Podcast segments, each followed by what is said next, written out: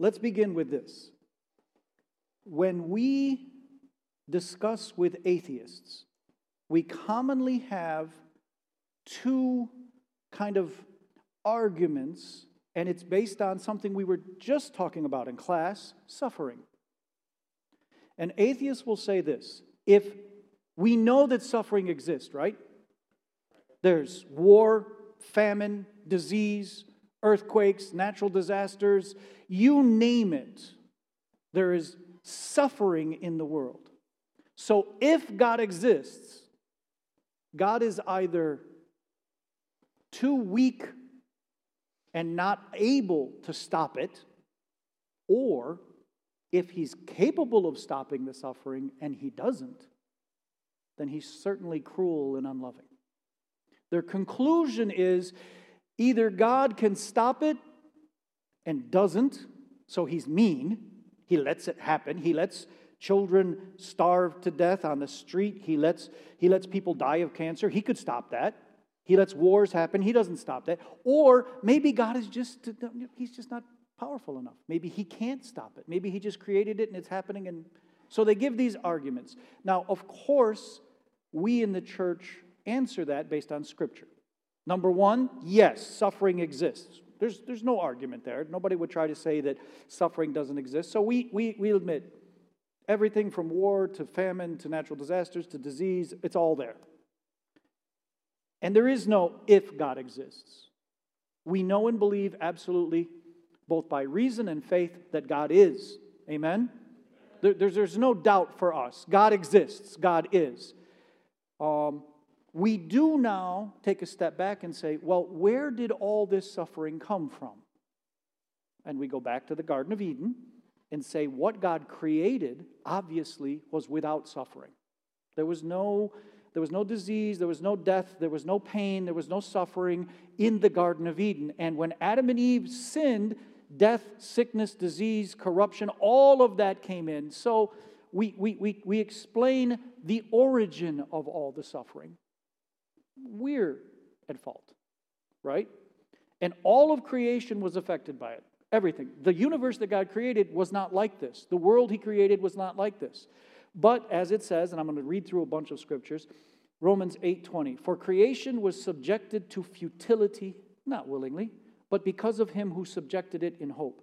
Because the creation itself will be set free from its bondage to corruption and obtain the freedom of the glory of the children of God.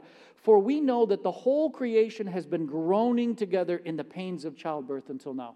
Paul is simply saying when Adam and Eve sinned, not only did they change, all of creation changed.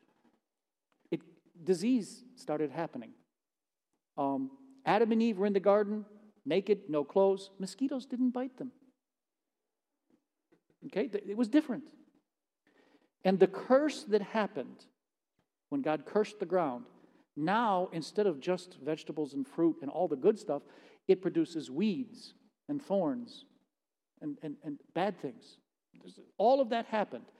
And that curse, this is important, everybody, and I'm going to go through this quickly.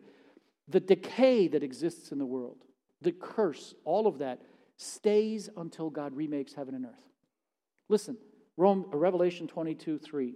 No longer will there be any curse. This is after he's made new heaven and new earth. Okay, until then, the mosquitoes aren't going anywhere. Earthquakes are going to continue to happen. Disease, viruses, and bacteria will be in this world until God remakes it. It's a fact of life. It's just a fact. Here's the thing believers are not exempt from that. Um, anybody get ants in their home? Mice? Anybody been bitten by a mosquito in the last year? That's an expect of the fall. Just because you're a believer doesn't make you exempt from that. Anybody get hungry? Those are, those are created events. We are subject to the curse of the fall until we get to heaven. That is important to remember. Many things that the world experiences. If an earthquake happens and a building falls, it's not that the Christians suddenly are protected. And the building fell on everybody and the Christians just stood there and they were okay. When a flood happens, believers and unbelievers are in the water. Now, sometimes God does miraculously provide protection, sometimes He doesn't. Right now, there are Christians in the Ukraine dying because of the war that's happening that they have no control over. It doesn't matter that they're believers. War exists, suffering exists, and we are part of this world. And when it happens around us, it happens to us. Sometimes God miraculously intervenes, and sometimes He doesn't. We'll leave that for now. Now, what we also say is that we know that your, well, God may not be able to stop it, is absolutely wrong. God has all power, all might. He is Almighty God. He is sovereign. He is perfectly capable. He is absolutely within His power and right. He rules heaven and earth. If He wanted to stop it today, it would stop.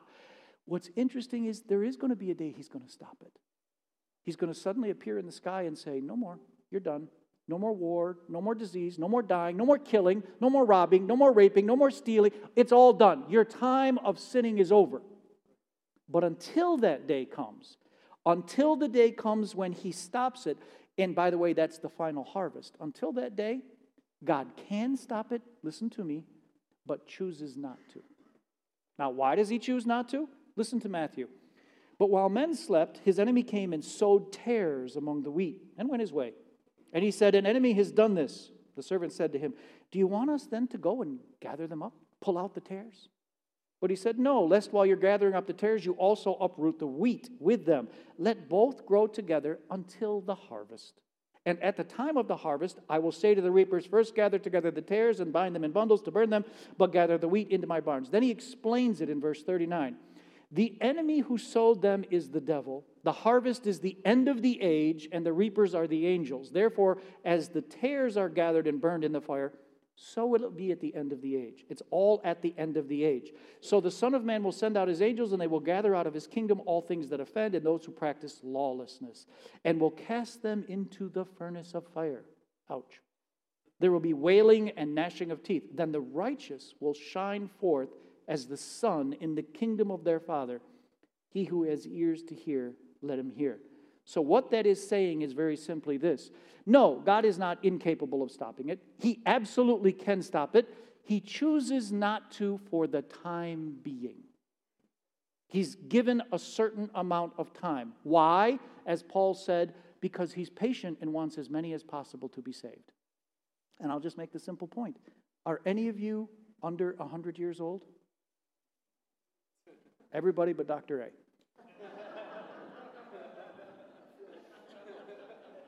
Do you realize if Jesus had finally said, I've had enough, it's over a hundred years ago, you wouldn't go to heaven because you wouldn't exist? It's a good thing God has not come back yet. Do I want him to come back? Absolutely. But I'm glad he decided to come back after my children got saved.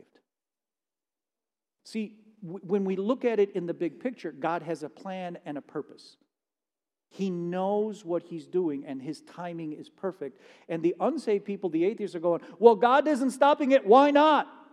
Well, because he's waiting for the number of those who will be saved to be filled. And then he says, Okay, we're good. We're done. I'm finished. No more. That's just a fact of life. Now, this is very important. The other objection if God doesn't stop it, he obviously is not loving and cruel. Okay, we know and we believe absolutely, without a doubt, 100%, that even though he's allowing evil men to do evil things and that innocent people suffer, even though we're in a fallen world and he's not yet saying the harvest is ripe and it's not the time, even though that is true, that does not mean he's not loving, compassionate, caring, and good. Right? We know that God is good no matter what. We know that God is good and loving and compassionate and caring now, here's the question Do you believe that God is always good, merciful, loving, compassionate, and caring? Think carefully about your answer. When an innocent child dies of cancer, is God good? See, this is what we, in order to see and understand the whole picture, you have to understand that the goodness of God is not determined by the suffering that exists in this world that we cause.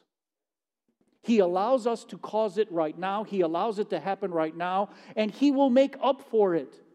He will reward those who have suffered, and they will have an eternity of the most amazing peace and joy and happiness that you can imagine, with no crying, no pain, no tears, no suffering, no sadness. There will be no sadness. But for right now, we can't look at God and go, well, because this, obviously you're not good. And this applies to healing, by the way. It does. Because people will judge God's goodness and whether or not He loves me based on what He does in my life. We base God's goodness on the scriptures. The scriptures say God is loving, good, compassionate, caring, merciful, kind, slow to anger, gracious, and merciful. If that is true, it's always true. It's always true if you have, if you're rich or if you're poor, if you live in this country or you live in a country where you're living on the street. I don't care where you are and what your circumstance is. I don't care if you're in health or if you're in sickness. I don't care if you're happy or you're sad. I don't care if you're married or you're single. I don't care if you have a good wife or a bad wife. God still loves you. I have a good wife, just saying. God loves you. So I'm just I'm just establishing I'm establishing the fact that the day of judgment is coming. The evil men will pay for their sins. They're not getting away with it. Temporarily, for now, God is allowing it. They're not getting away with it. When they stand in front of the judge of the universe and he pronounces eternal damnation, that's not getting away with it. So just don't judge God like that. So, God allowing persecution, pain, and suffering caused by ungodly men doesn't mean he's cruel, doesn't mean he's not loving. I just have to say it. Peter and John get arrested. I'm sorry, Peter and James get arrested. James is brought before Herod and beheaded. Peter has an angel sent to him, and miraculously his chains fall off. And miraculously the doors open, and miraculously none of the guards wake up, and they come to the gate of the city and it opens by itself. And Peter's like, This is a vision. He doesn't even know it's real. What about James? What, what, what, what, what, wait a minute. James could be up there like, okay, you sent him an angel, you did all these miracles, he's free, he's at a prayer meeting. Uh, did God love James less? Can we base God's compassion and love on what he allowed to happen to James? Why didn't he send an angel for James? Actually, I'll just be honest with you. James is in a better place. James actually got his reward early. We look at it differently. Oh, poor James, beheaded. Oh my goodness, he's dead. Peter's saved. And James is up there in heaven going, Peter, I'm up here and you're down there. Who got the better deal? But that's another subject. So the point is this when God allows his children to suffer at the hands of the ungodly, sinful men in this world, he doesn't stop loving them. He hasn't abandoned them. When persecution occurs, when James and John, I'm sorry, when Peter and John were arrested and beaten, God didn't suddenly go, oh, I don't care. He loved them just as much. God loves you as much when you're in the prayer meeting worshiping Him as He does when you're in prison for your faith. It doesn't change. We have to get these things established. If you don't have these things, none of it makes sense. None of it makes sense. So I'm just establishing the points. So pain, suffering, affliction, trials, listen, are sometimes allowed by God in the lives of believers who are full of faith and full of power and full of the Holy Spirit. Look at Stephen. Doing miracles, preaching the gospel. It says he was full of faith, full of the Holy Spirit. It says he was full of power. He was doing miracles and he gets stoned. Paul, on the other hand, he gets shipwrecked, he survives. He gets bitten by a poisonous snake, he survives. He gets stoned, he survives. Come on. God didn't love Stephen any less. He allowed him to die for his faith because that was God's choice, but it doesn't change the love of God. We can't base God's goodness and love on our circumstances and even on suffering that he may allow in our life. And I've heard that argument by secular people and by Christians for years. Obviously, God isn't loving because I'm suffering. Suffering equals a mean, cruel God. Not true. So let's get rid of that to begin with. So, okay. The big question is this not counting persecution, war, and natural disasters. Here's the question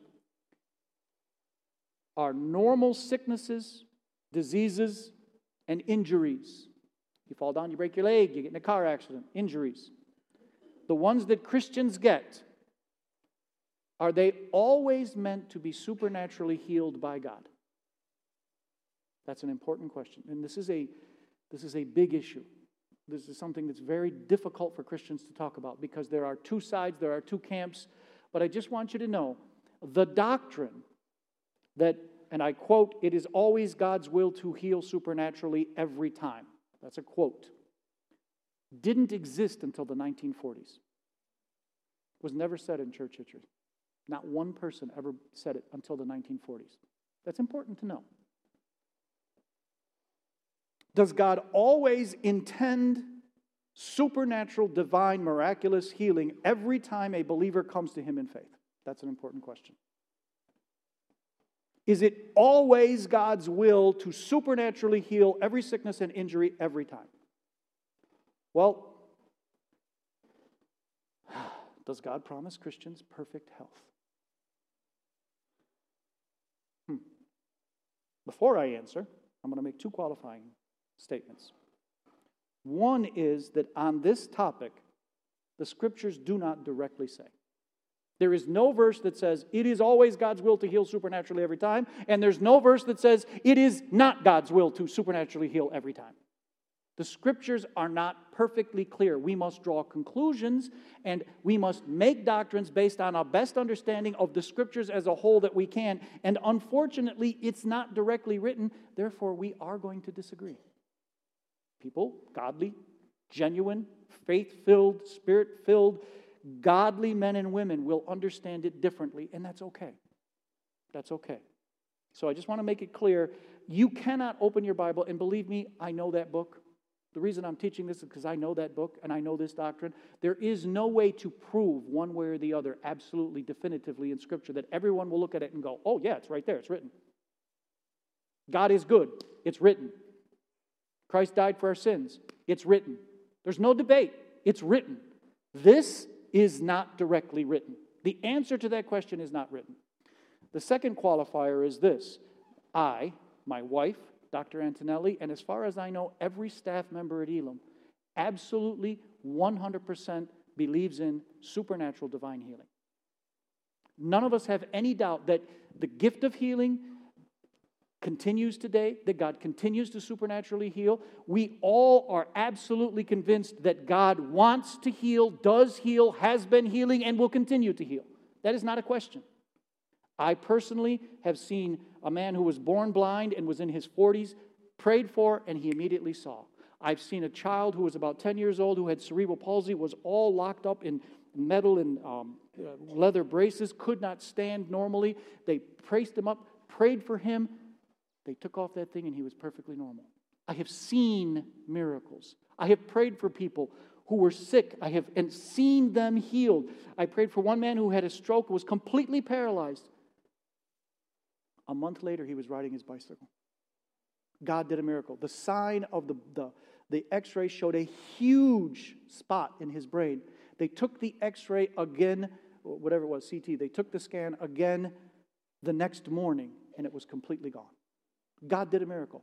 I've prayed for people. One man who stuttered horribly, prayed for him, never stuttered again. Another uh, couple who was addicted to cigarettes for 30 some years, and they were instantly, no, absolutely no withdrawal, no effect, stopped smoking. Miracles happen. Healing happens, deliverance happens. There's not a doubt. None of us here are trying to say, oh, we don't know, maybe God will, maybe He won't, we don't know, maybe it happens. We believe in divine healing. We believe that the power of God is still present, active, and available to us, and God does heal. The question is, does He always heal. So I'm going to say that in my understanding, no, he does not. Always, supernaturally, instantly heal miraculously with divine power. Let me tell you why before you stone me to death.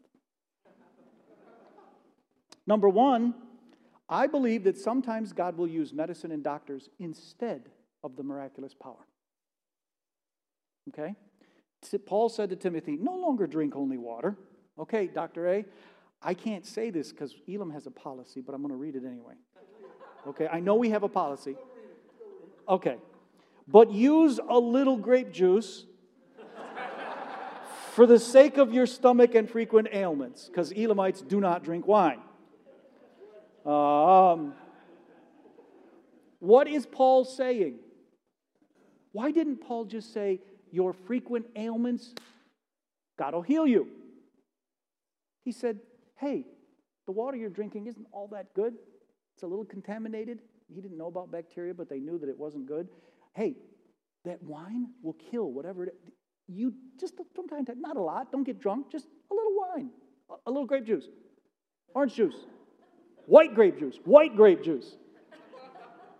Okay, so I do believe that there are times when God will give the doctor the ability. There are times when God wants to use doctors and medicine. There are times when He doesn't. There are times when He wants to heal miraculously, supernaturally. There are other times what He said to Timothy makes sense. And actually, why would the Apostle Paul himself, who took, they took aprons from his body and people were healed, why that man would say to Timothy, hey, you're frequently ill in your stomach. Uh, you should drink a little wine from time to time. That'll get rid of that. It's medicine. So when people say God always supernaturally heals, I'm like, wait a minute. Not necessarily because it's not always needed. It's not always needed. Secondly, and I'll make this point very quickly, sometimes the thing that's needed is obedience, common sense, proper behavior. Brother, we know each other, don't we? Do you like pizza? Do you like cookies? Potato chips? Man after my own heart. Godly man right there. Now, if he only eats potato chips, cookies, and pizza and nothing else for six months, what do you think he's going to feel like? And then he comes to the chapel and he says, You need to pray for my healing. Even if God touched him and suddenly took all those cholesterol and all those clogging out of his arteries and everything started, in six months, he'll be right back in the same place. Sometimes God will say, uh, You're being stupid and your lifestyle is horrible and you need to feed yourself, take care of yourself. You haven't exercised, eaten properly, or done anything good for your body in so long, and you want me to heal you? Why is your immune system so weak? sometimes healing supernaturally is not needed. I had a boy come to our church. Father brought him in, 14, 12, 14 years old. His father was like, This boy has headaches, severe headaches, blinding headaches. Every day in school, we've gone to the doctor. They can't solve it. We don't know what to do. We need healing. So we take him into the office. We sit him down. We say, Okay, the elders gather around. And as we start praying, we always prayed first for discernment. And while we were praying for discernment to know how to pray, God spoke to me and spoke to one of my elders who just opened his eyes and looked at me, and I knew. And he came over and he said in my ear the exact thing God told me. The kid was wearing glasses. And God said to me, when he goes to school, he takes them off. So I stopped the prayer and I said to him by his name, we'll call him George because I like George, George, if you don't wear your glasses, it's going to make your head hurt. I always wear my glasses. I said, George, and his father, this big guy standing behind him, he was sitting in a chair, and his father kind of slammed his hands down on his shoulders and said, Boy! and the kid goes, They made fun of me a lot. They call me Four Eyes. They say I look stupid. They say my glasses are thick. I don't want to be made fun of, so when I go to school, I put them in my locker. Healing wasn't needed. Now, was his head hurting? Yes. He started wearing his glasses and his headaches went away. All I'm saying is sometimes God will use natural obedience to heal us. So if you automatically just go, well, okay, right now we're just going to pray. That headache is going away in Jesus' name. Wait a minute. If it goes away today, it'll be back on Tuesday because he's still not wearing his glasses. So what do we pray again on Tuesday and then it comes back on Thursday and we pray again on Thursday? No, no. Start wearing your simple point. I also see in the scriptures and this is debatable. Where's Aaron? We've debated this.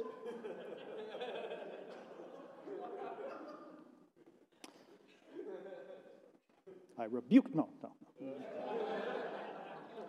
Four examples, what I believe in the scriptures, are people who were not healed in the New Testament. Let me give them to you. Paul's thorn in the flesh, because of the surpassing greatness of the revelations. He's talking about you. Because of the surpassing greatness of the revelations. For this reason, to keep me from exalting myself. That's not you. To keep me from exalting myself, there was given to me a thorn in the flesh, a messenger of Satan. Wait for it, to torment me to keep me from exalting myself. Now, you can say, well, it didn't mean a physical ailment, and if he'd have had faith, God would have taken it away. Really, the Apostle Paul? Please don't give me Paul didn't have faith. I mean, come on. The, the, the, the, possessed girl is following around, he casts it out. The sorcerer is giving him problems, he speaks and he becomes blind. I mean, we're talking Paul here. Galatians 4 says this But you know, this is Paul, that it was because of a bodily illness that I preached the gospel to you the first time. Even though my illness was a trial to you, you did not treat me with contempt or scorn. Instead, you welcomed me as if I were an angel of God and as if I were Christ Jesus himself.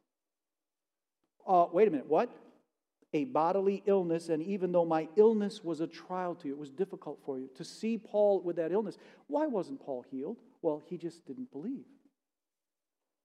Not Paul. Timothy 4:20.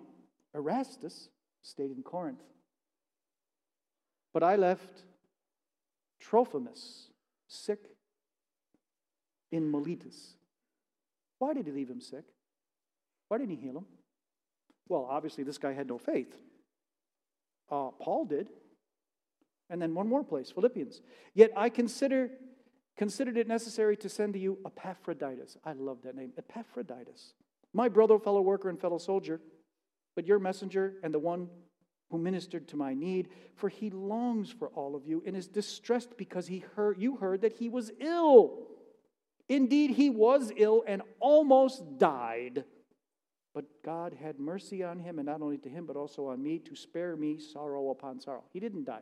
Now, he had to be sick long enough for them to hear about it, and there were no telephones.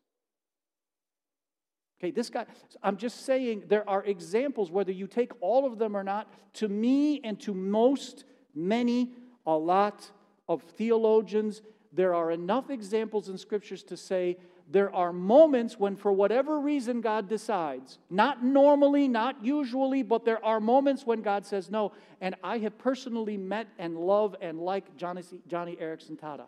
She did an incredible work in Poland. She brought all kinds of wheelchairs for disabled people. She's an amazing person. And her book, uh, she said in it, time after time, meeting after meeting, well meaning, loved, beloved Christians have come up to me and said, if you would just believe God, you wouldn't be in that condition.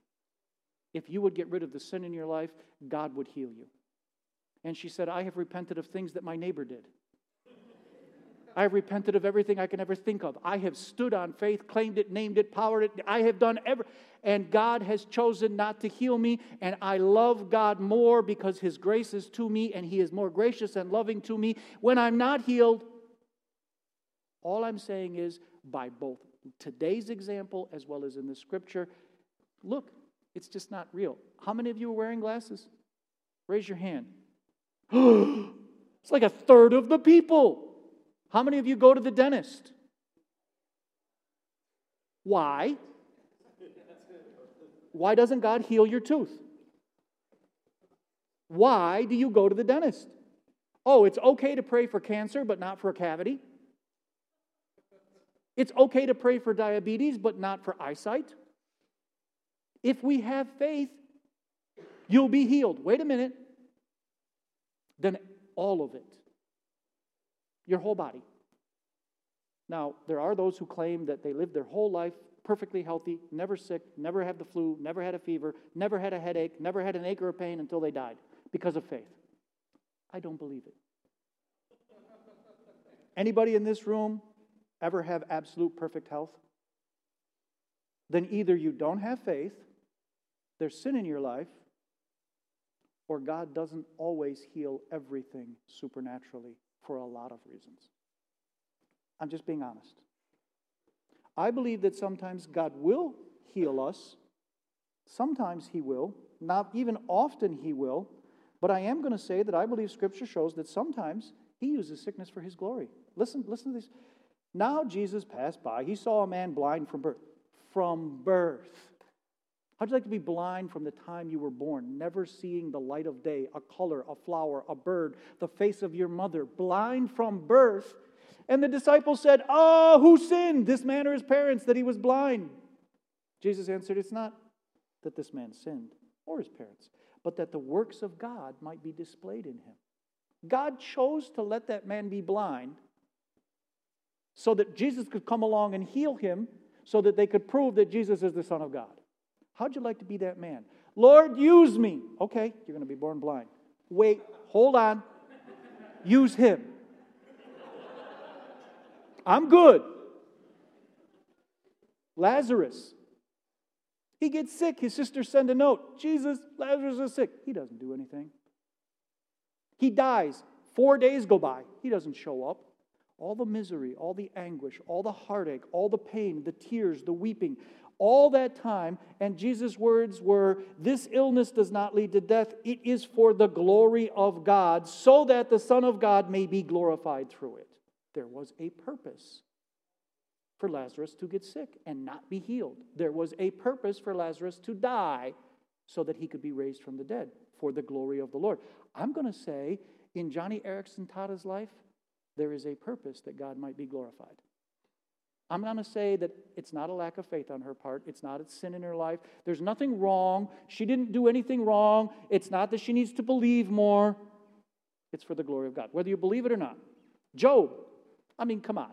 God gave Satan permission. Boils from the top of his head to the soles of his feet. Painful, oozing, incredibly bad boils all over his body. Not only did he lose his children, his possessions, everything, except his wife, who was bad anyway. But he, God, uh, God said, God was like, hey, Satan, you see my boy Job? If I was Job, I'd be like, shut up. it's just me and you. Can you not say anything? But God had a purpose and a plan. Well, it's suffering. Lastly, this verse people don't like. Revelation 2:22, speaking to the church. Indeed, I will cast her into a sickbed, and those who commit adultery with her into great tribulation unless they repent of their deeds. I am going to say that there are times when God will discipline us and bring things into our lives for our own good. God certainly wouldn't use sickness to discipline you. I will cast her into a sick bed. I don't believe that God normally uses sickness, but I believe sometimes He does. I'm, I'm saying that there are exceptions. Don't get me wrong. I'm not saying when we pray we shouldn't expect to be healed. I'm saying that there, are, there is no way to absolutely definitively doctrinally say every single time amen and there's no exceptions absolutely. And if there are exceptions, then we need to be careful how we pray. That's the point of this. If there are exceptions, then it's not every single time, no matter what. We have to be careful how we pray. Now, I'm going to try to say this quickly, and boy, time is short. Oh my goodness. I don't believe that the scriptures say that on the basis of the work of the cross and the atonement, we are absolutely guaranteed physical healing. And let me show you why. Please just listen to me. I know what you're saying. Aaron, be quiet. I know what you're saying the cross, the atonement absolutely provided for us complete and total spiritual freedom. We are freed from our sins. We are freed from the power of the law, the curse of the law. We are freed from the kingdom of darkness. That is absolute. We are born again, new creations. God has done a miraculous work. Every single person sitting in this room is a living miracle and testimony to the work of the atonement. The fact that you are a child of God means God still does miracles. Okay? That is absolute. However, not every aspect of the atonement is experienced in a complete way. Did the atonement provide for us freedom from death. Isn't it part of the atonement? Then why do we all die? Because some aspects of the atonement are not experienced in its fullness yet. Are you redeemed? Let's go to him. Aaron, are you redeemed? Is, that a, is that a fact? Yep. But why does it say your body is not yet redeemed? We're waiting for the redemption of our bodies. Did the atonement provide redemption? But not every aspect of redemption is yet experienced. I'm going to say this the atonement provides deliverance, healing, provision, prosperity, protection, but not in 100% fullness yet. That every aspect of the atonement is partial until we get to the other side death, redemption, healing, freedom. I am free from the kingdom of darkness. I am free from my sins. I am free from the punishment of the wrath of God. But I won't experience that until I stand in front of Him and He says, You're free. Life. Then I will experience that aspect. So that's all I'm trying to say. Look, the atonement provides many things that are not yet experienced in its fullness. And we can't, we have complete spiritual healing. We don't have complete physical healing. Does it provide for healing? Yes. Does it provide for perfect health, as some of the faith teachers will say? No, it does not. It, it does not. I'm sorry, it does not. Perfect health means no glasses, no cavities. Um, I'm, I'm glad he's here. Would, would you stand up for me? This is a great brother, man of God. Stand up. How old are you? 81. Now that's a good age, isn't not? Here's a godly man. Um, I've noticed your hair isn't the original color. It's better. It's better. Are you aging? Yes. I thought we were free. Why are you experiencing the effect of aging? Uh, is that a hearing aid I see? Yes. Are those glasses that I see? Yes. Oh, he doesn't have faith. Fillings, hearing aid, and glasses. That man has no faith.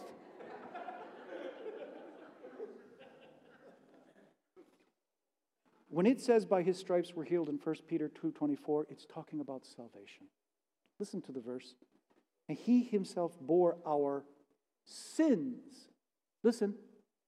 Our sins in his own body on the tree, that we have died to sins having died to sins, might live for righteousness by whose stripes we're. It's not talking about physical healing, it's talking about spiritual healing, it's talking about being freed from sins. That verse is misquoted. Oh, by his stripes I'm healed, spiritually and some to some degree and some extent physically, but not perfectly. The reason I'm saying all of this to you is because I am a man who struggles with sickness. Have my whole life. Started severe pain in my body when I was 10 years old, at 12 years old was diagnosed and have for my entire life struggled with serious illness. And a very famous preacher came here to Elim from Florida. I'll say no more. Very famous at the time, it was 1985. Held a meeting. There, this room, that those weren't there. This, this, this, this was packed. We had almost 800 people here. I mean, it was like sardines. He prayed for healing. He preached on healing. He called us up. There were 25 of us lined up. I was first. I had to have help getting up there. At that time of my life, it was severe. Okay, I had to have help. I was walking with a cane. I was in pain. And I'm standing there in front of him, and he prayed for me, and he claimed it in Jesus' name, and he opened his eyes, and he looked at me, and he could see I was still in pain and partly bent over, and he goes, You have no faith. And walked to the next person. And I thought, I have no faith. And I went back to my room and I cried and I repented and I cried and I repented and I believed and I confessed and I claimed it and I cried and I repented and I was still sick and in pain.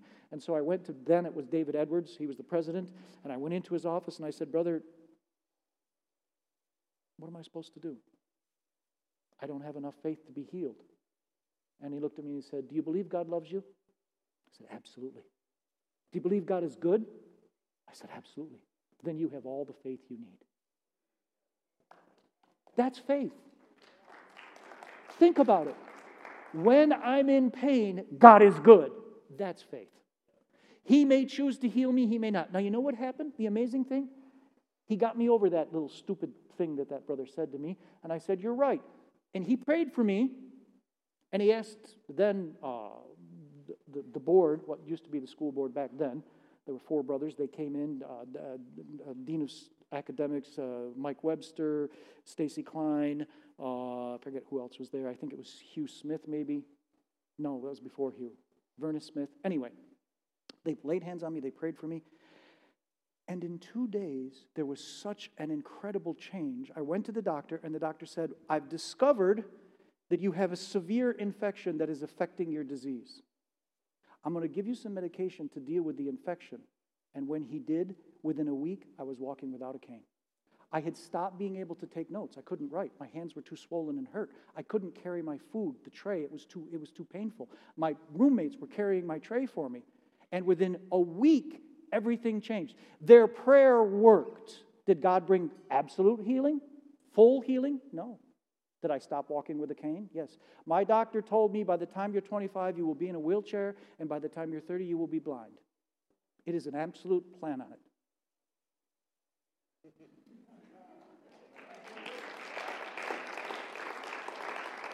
I believe in healing.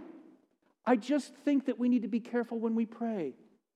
So when I pray for someone, I expect God to heal unless He's going to do something special. Do you hear me? I expect healing unless there's a reason why. So I pray first for discernment. I say, okay, God, why is this person sick? Is it because they're stupid? And sometimes it is. Is it because you're doing something special is this the result of something that you don't want to change at this moment?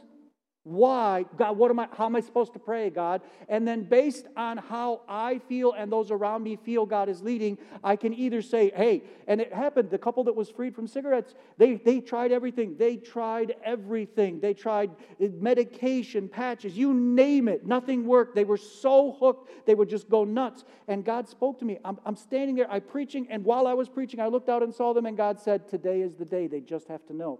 I'm telling you, it's the day. I finished the sermon. I walked down there. I got a hold of them. I said, Come here. I said, I know you've been prayed for a thousand times. I know you've fasted. I know you've repented. I know you've done everything. But I'm telling you, God said to me, Today is the day. And they went, Okay. We prayed and they went outside. They took their cigarettes out of the car because they were in the car because they didn't want to bring them in church because they were embarrassed. And they threw them away and they never had a craving or a smoke again because God showed clearly what He was going to do. So, you want to pray for healing, don't just claim it until you ask for discernment. And then, if God doesn't speak and you don't know, then you say, God, I'm hoping for it, I'm believing for it, I want it, your will be done. Your timing, your way, the way you to choose, whether it's natural through a doctor, whether it's not. You recently went to the hospital, didn't you? Did we pray first? Did God supernaturally heal? Did he naturally heal? Did he use the doctors? Sometimes God heals that way. He does. I'm sorry, whether you like it or not, whether you agree with the doctrine or not, he does. So sometimes I'm going to pray, Lord, heal this brother, and you may do it supernaturally right now. You may do it through a doctor. You may do it in a year. I don't know when, I don't know how, and I don't know why, but I'm asking you to heal him, and this man is still here with us because God healed him using doctors. That's still God. My point is pray first for discernment. Don't just think automatically it has to be right now. Because it's not always automatically, supernaturally. I'm sorry. I know some people believe differently. There's a woman, Dvorak, she wrote many books, and she wrote, and I read last night, she said, No faith filled believer should experience the effects of aging.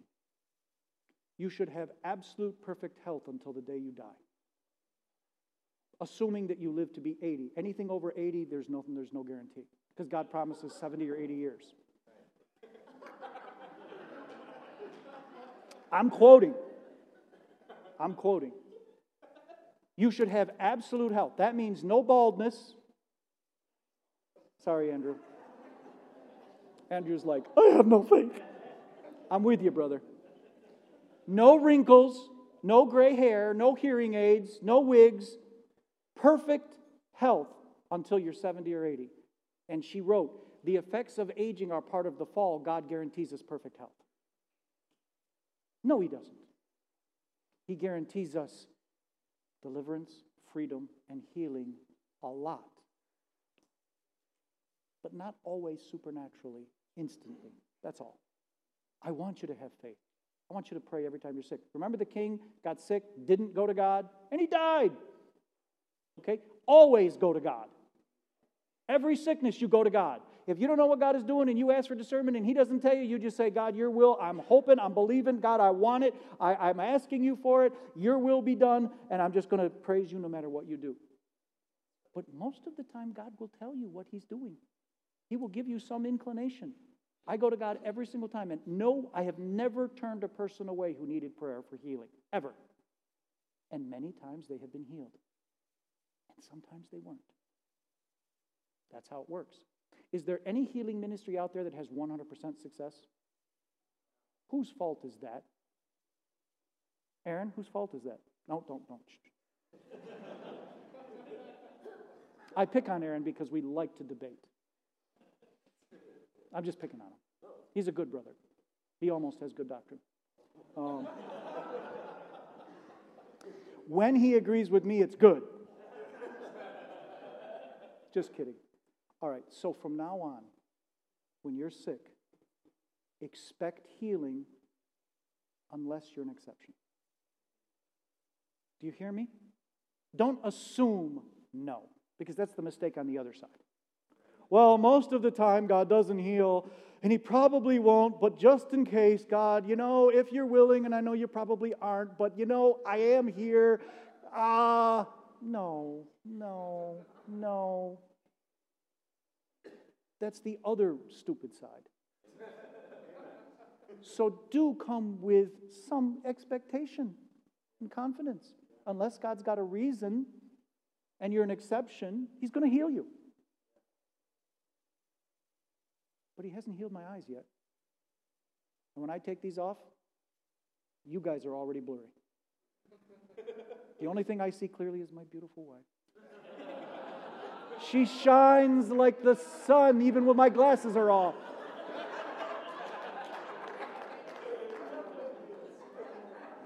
I'm hoping for a good birthday present. Okay.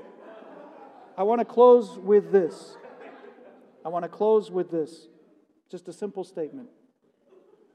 I have faith in God Himself.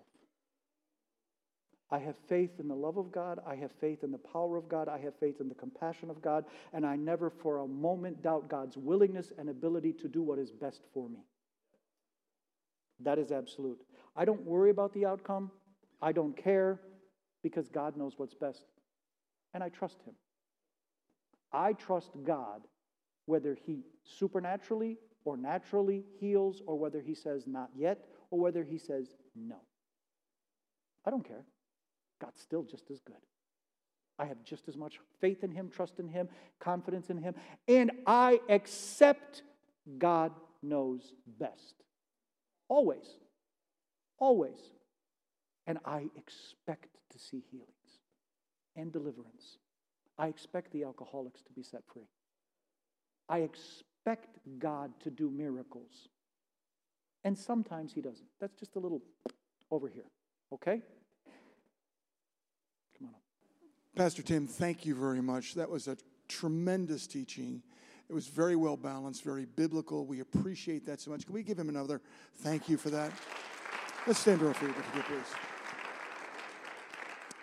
Oh, Lord, thank you. thank you more than anything else for the Word of God that you've given us. It's quick and powerful and sharper than any two edged sword.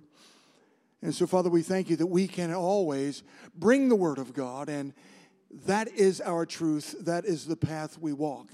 Thank you, Father, for uh, Pastor Tim and, uh, and what you've given him for us. And Lord, thank you for Elim that has adapted that kind of uh, a theology and doctrine while at the same time believing, knowing that God supernaturally heals. And our brother brought that out in a very wonderful way. So, God, uh, be with us now. Thank you. Let that seep in as we thank you and we praise you. Father, bless the food and the fellowship to follow uh, for lunch. because we ask it in Jesus' name. And everybody said, Amen.